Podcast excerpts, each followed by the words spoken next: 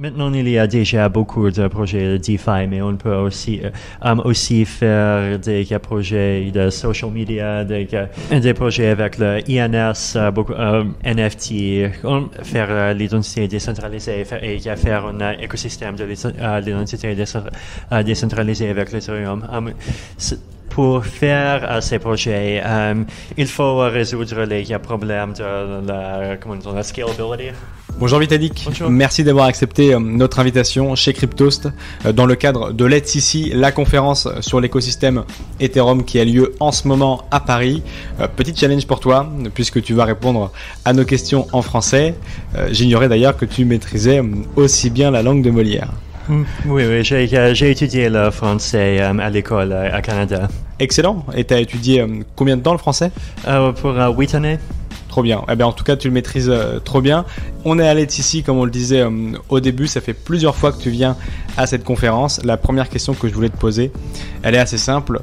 Est-ce que euh, le Vitalik que tu étais en 2014-2015, le Vitalik qui a commencé à travailler sur le projet Ethereum, s'imaginait que quelques années plus tard, sa création pèserait autant, qu'il y aurait autant de projets qui se construiraient dessus on voit les logos qui sont derrière.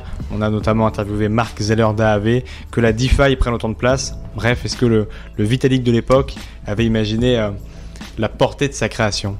Non, je, ne peux, je, ne pouvais pas l'imaginer. Oui, la, la communauté, l'écosystème euh, d'Ethereum a, grandi très vite. Euh, quand, quand j'ai commencé à faire l'Ethereum, à 2013.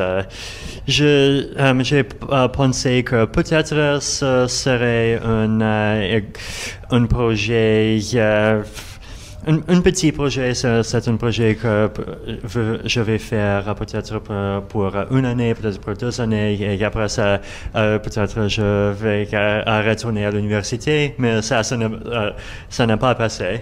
Euh, mais et que l'Ethereum est devenu un projet très grand. Et oui, je, euh, je me souviens de, du premier à DEFCON. Euh, c'était le DEFCON 0. C'était un, un événement très petit à, à, Berlin en 2014. Il y avait 50 personnes qui ont, qui ont attendu. Et maintenant, on, on, a eu les DEFCON avec 4 000 et 5 000 personnes et, maintenant on a beaucoup d'autres autres conférences. Euh, euh, le progrès de l'État CC aussi c'est très intéressant. Maintenant, c'est euh, c'est devenu une, conférence très grande. Il y a beaucoup de projets. On, euh, euh, je sais qu'il y a une communauté française très grande d'Ethereum et, et, de, de, crypto. Et, on a aussi des communautés, on a aussi des communautés, des conférences partout dans le monde, en Asie, en Amérique latine, aux États-Unis, en, Russie, on a beaucoup de pays. C'est, c'est une chose que euh, quand j'ai commencé à, à faire l'Ethereum, je ne pouvais pas imaginer. Et quand, tu vois effectivement tous les, projets qu'il y a derrière qui sont partenaires effectivement là par exemple de, cette, de cet événement, on voit mhm. AAV que tu, connais bien d'ailleurs Stani. Mhm. Euh, quel rapport tu as avec les projets? Est-ce que tu discutes parfois avec certains d'entre eux? Est-ce que tu as une mhm. relation euh, privilégiée avec certains? Euh, Oui, j'ai oui, j'ai parlé il beaucoup avec, avec beaucoup, beaucoup de ces équipes. J'ai parlé beaucoup avec l'équipe de Status. j'ai parlé avec Stani de aujourd'hui, mais aussi qu'est-ce qu'il y a?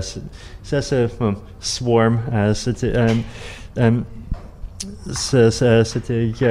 une équipe qui a existé depuis longtemps. Euh, euh, qu'est-ce qu'il y a Beaucoup de DAO, um, One Inch, oui, oui, euh, Chainlink. Oui, je, connais le, le founder, Sergey. Je, me souviens quand Chainlink était un projet très petit et Sergey est venu à des workshops de, um, IC, um, IC3, c'est le workshop académique à l'université de Cornell. Et il, il, il, est allé tous les années et on a discuté beaucoup de problèmes de, la technologie et de ça autre sujet. Mais aussi, il y a beaucoup de projets nouvelles.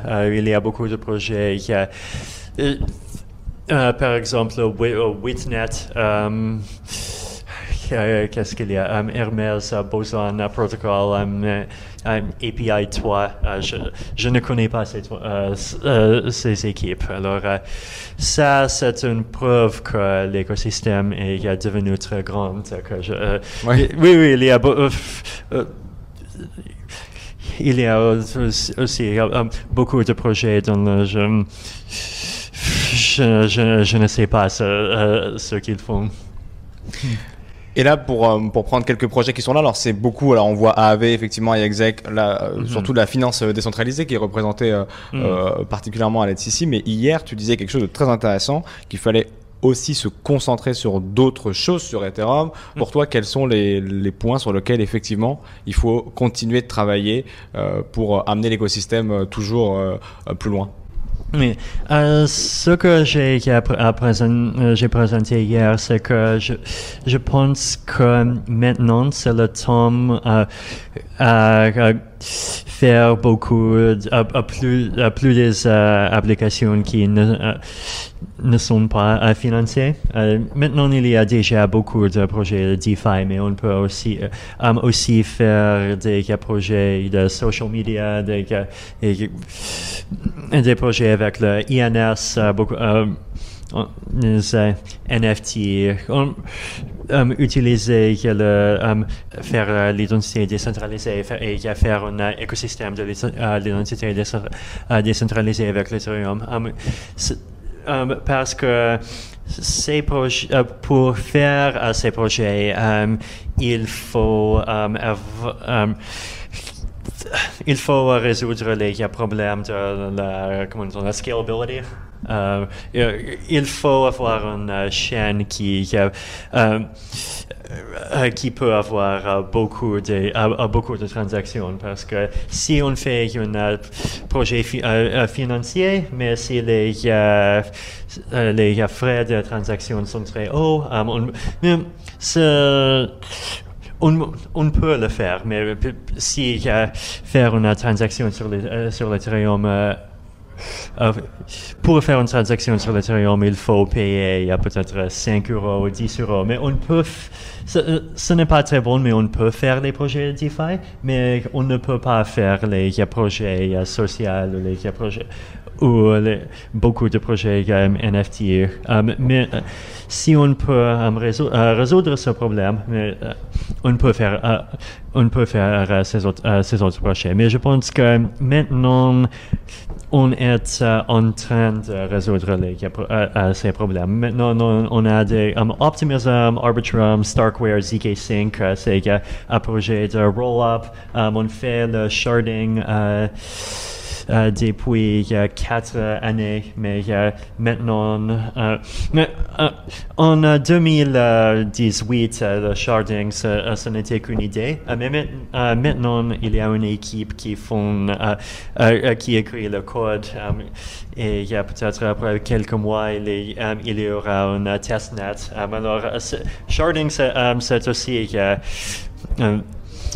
peut-être euh, dans l'année prochaine, ça euh, va devenir euh, une, pas une idée, c'est une, une, chose réelle. Et après qu'on a les roll-up et le sharding, l'Ethereum pour, pour euh, il y a beaucoup de transactions. Alors, euh, on pourra faire les choses, euh, les choses que, que j'ai dit. Alors, je pense que maintenant, c'est un atome très bon pour commencer à penser à ces choses et commencer à, faire ces projets. On est à, je voulais poser la question, on est à quelques semaines de Mhm. l'EIP 1559. Oui. Est-ce que tu es confiant, est-ce que tu es heureux que euh, Mhm. justement ça évolue dans ce sens-là et qu'on ait moins de frais de transaction, qu'il y ait une partie soit Mhm. brûlée? T'es- On a interviewé il y a quelques jours Abdel, Mhm. euh, que tu connais, qui a Oui, poussé oui. l'EIP 1559. T'es confiant? Oui, oui, je suis confiant, je suis très heureux. Le cas 59, c'est un projet qui a, euh, euh, auquel nous avons travaillé pour euh, quatre années. Ouais. il, y a, il y a beaucoup de gens qui ont travaillé, on a affaire à beaucoup de, tra- beaucoup de travail et euh, après il y a 15 jours, finalement, euh, cette euh, EIP euh, deviendra euh, réel. Et oui, c'est une chose très importante et très grande pour l'écosystème. Une dernière question, euh, Vitalik, concernant les critiques de centralisation à l'encontre d'Ethereum. On sait qu'une partie non négligeable des nœuds sont sur Amazon AWS et autres clouds aujourd'hui. Est-ce que c'est un souci que les mineurs soient sur ce genre de solution? Et demain, au passage d'Ethereum 2.0, est-ce que ça serait aussi problématique selon toi que euh, les stakers utilisent ce genre de solution Oui, mais je, pense que si c'est les, euh, les nœuds que les euh, utilisateurs euh, utilisent pour euh, lui-même, ce n'est pas un, gr- un grand problème parce que s'il y a un problème, c'est seulement un problème pour ces utilisateurs. Mais si on a, beaucoup euh, de- de gens qui euh, participent dans le Proof of Stake, euh, qui, euh, qui ont leur infrastructure sur la, la AWS ou, sur le Google Cloud, ça, serait un grand problème. On a fait euh, quelques incentives euh, éco- économiques pour pour pour con- contrôler ce problème. Euh, on, on a une chose que si euh, ton, euh, euh, tu es un validateur et euh, tu es un, et ton validateur euh, a un problème, euh, mais au même temps, il y a, il n'y a pas des autres validateurs qui ont un problème. Tu n'as pas à, perdre beau- beaucoup, beaucoup de terre. Peut-être tu, tu vas perdre un, petit peu. Mais si ton validateur a un problème au même temps que beaucoup des autres validateurs ont un problème, on, il euh, tu, euh, tu vas euh, perdre beaucoup. C- euh, alors, c'est- euh, c'est euh, c'est- une chose que nous devons faire euh, co- contre la centralisation. Alors, si on a beaucoup d'autres validateurs euh, qui sont, par exemple, sur l'AWS, tu ne veux pas mettre ton propre node sur l'AWS parce que si tu ne veux pas avoir un problème au même temps que beaucoup de ces autres no- nodes sur la- l'AWS ont un problème. Si tu fais, euh, euh, si tu mets ton, euh, ton, ton propre node sur une autre plateforme de cloud computing ou sur ton propre ordinateur, le, risque pour toi c'était, c'était plus, serait plus petit. Mais c'est un problème auquel il faut euh, il faut penser parce que maintenant on a ce problème, le problème de centralisation d'Infura. Euh, on a beaucoup de euh, services et beaucoup euh, d'utilisateurs qui utilisent l'in- l'Infura. Le- l'Infura est en panne. Il y a beaucoup d'utilisateurs qui ont, qui ont un problème. Alors, pour... euh, euh, quand nous, fais- nous faisons le beacon chain, euh, le proof of stake, on a, euh, pensé à, ce- problème. on a pensé que pour, ce, euh, pour ce qu'on puisse faire un, pro- un protocole light client qui, est plus facile et qu'on peut mettre dans euh, une, app dans, dans un téléphone ou dans euh, le web browser, dans le, euh, dans le MetaMask. Alors, il ne faut pas euh, se, euh, alors, il ne faudra pas se, se confier à, à, à un fora. Mais maintenant, euh, tout ça, c'est théorique. Il faut euh, euh, vraiment le faire à toute cette infrastructure. Excellent. Merci beaucoup Vitalik d'avoir répondu à toutes nos questions et en français. Tu te débrouilles très bien, sans doute beaucoup mieux que moi en anglais par ailleurs. Trop cool d'avoir joué le jeu. J'espère que cet échange avec Vitalik Buterin, le fondateur, cofondateur d'Ethereum, vous aura plu.